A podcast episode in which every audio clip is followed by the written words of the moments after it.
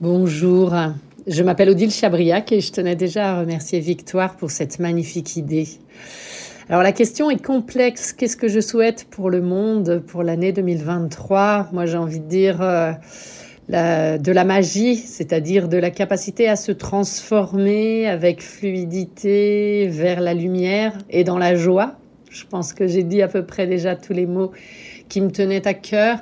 Et aussi il y a cette notion euh, d'un passage qui fait sens pour nous tous collectivement. Donc le nous tous et nous toutes se retrouvent et s'allient. Et euh, donc il y a aussi, au-delà de la magie et de la transformation personnelle, il y a aussi une notion de magie et de transformation collective avec euh, je crois l'idée que l'on ne s'en sortira pas, ou en tout cas, est-il souhaitable de s'en sortir tout seul?